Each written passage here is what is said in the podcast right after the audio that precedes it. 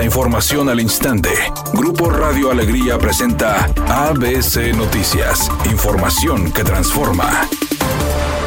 ¿Qué tal? Muy buenas tardes, esta es la información. El diputado local de Morena, Waldo Fernández, culpó a los conflictos entre Movimiento Ciudadano y el PRIAN por las problemáticas que azotan a Nuevo León. Esto al asegurar que la falta de agua, seguridad y transporte que ahogan a los ciudadanos del Estado se debe a que los temas que se atendieron este miércoles 6 de septiembre en el Congreso del Estado fueron en su mayoría sobre este conflicto entre los partidos. A través de un video, el diputado morenista mostró fragmentos de la sesión, dejando ver que el tiempo prestado para resolver esta riña política consumió gran parte de la misma, en lugar de tratar temas con mayor relevancia pública. El conflicto actual entre partidos tiene origen luego de la revocación de la curul de Cecilia Robledo por el Tribunal Estatal Electoral, por lo que la bancada panista, el área jurídica, contempla las medidas correspondientes para atacar lo determinado por el tribunal.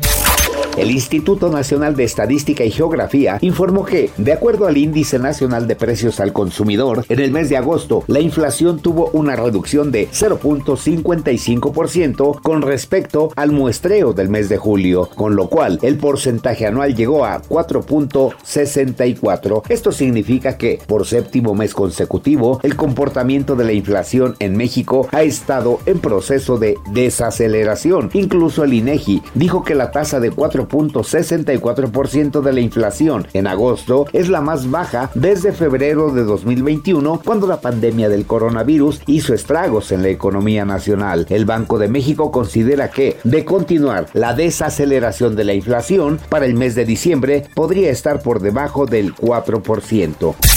ABC Deportes informa, Jesús Manuel Corona, nuevo refuerzo de los Rayados, volvió a casa. Ya hizo su primer entrenamiento con el Monterrey. Tras 10 años en el fútbol europeo, el volante que había entrenado por última ocasión en las instalaciones del Barrián en el 2013 será presentado este sábado en el estadio BBVA a las 18 horas.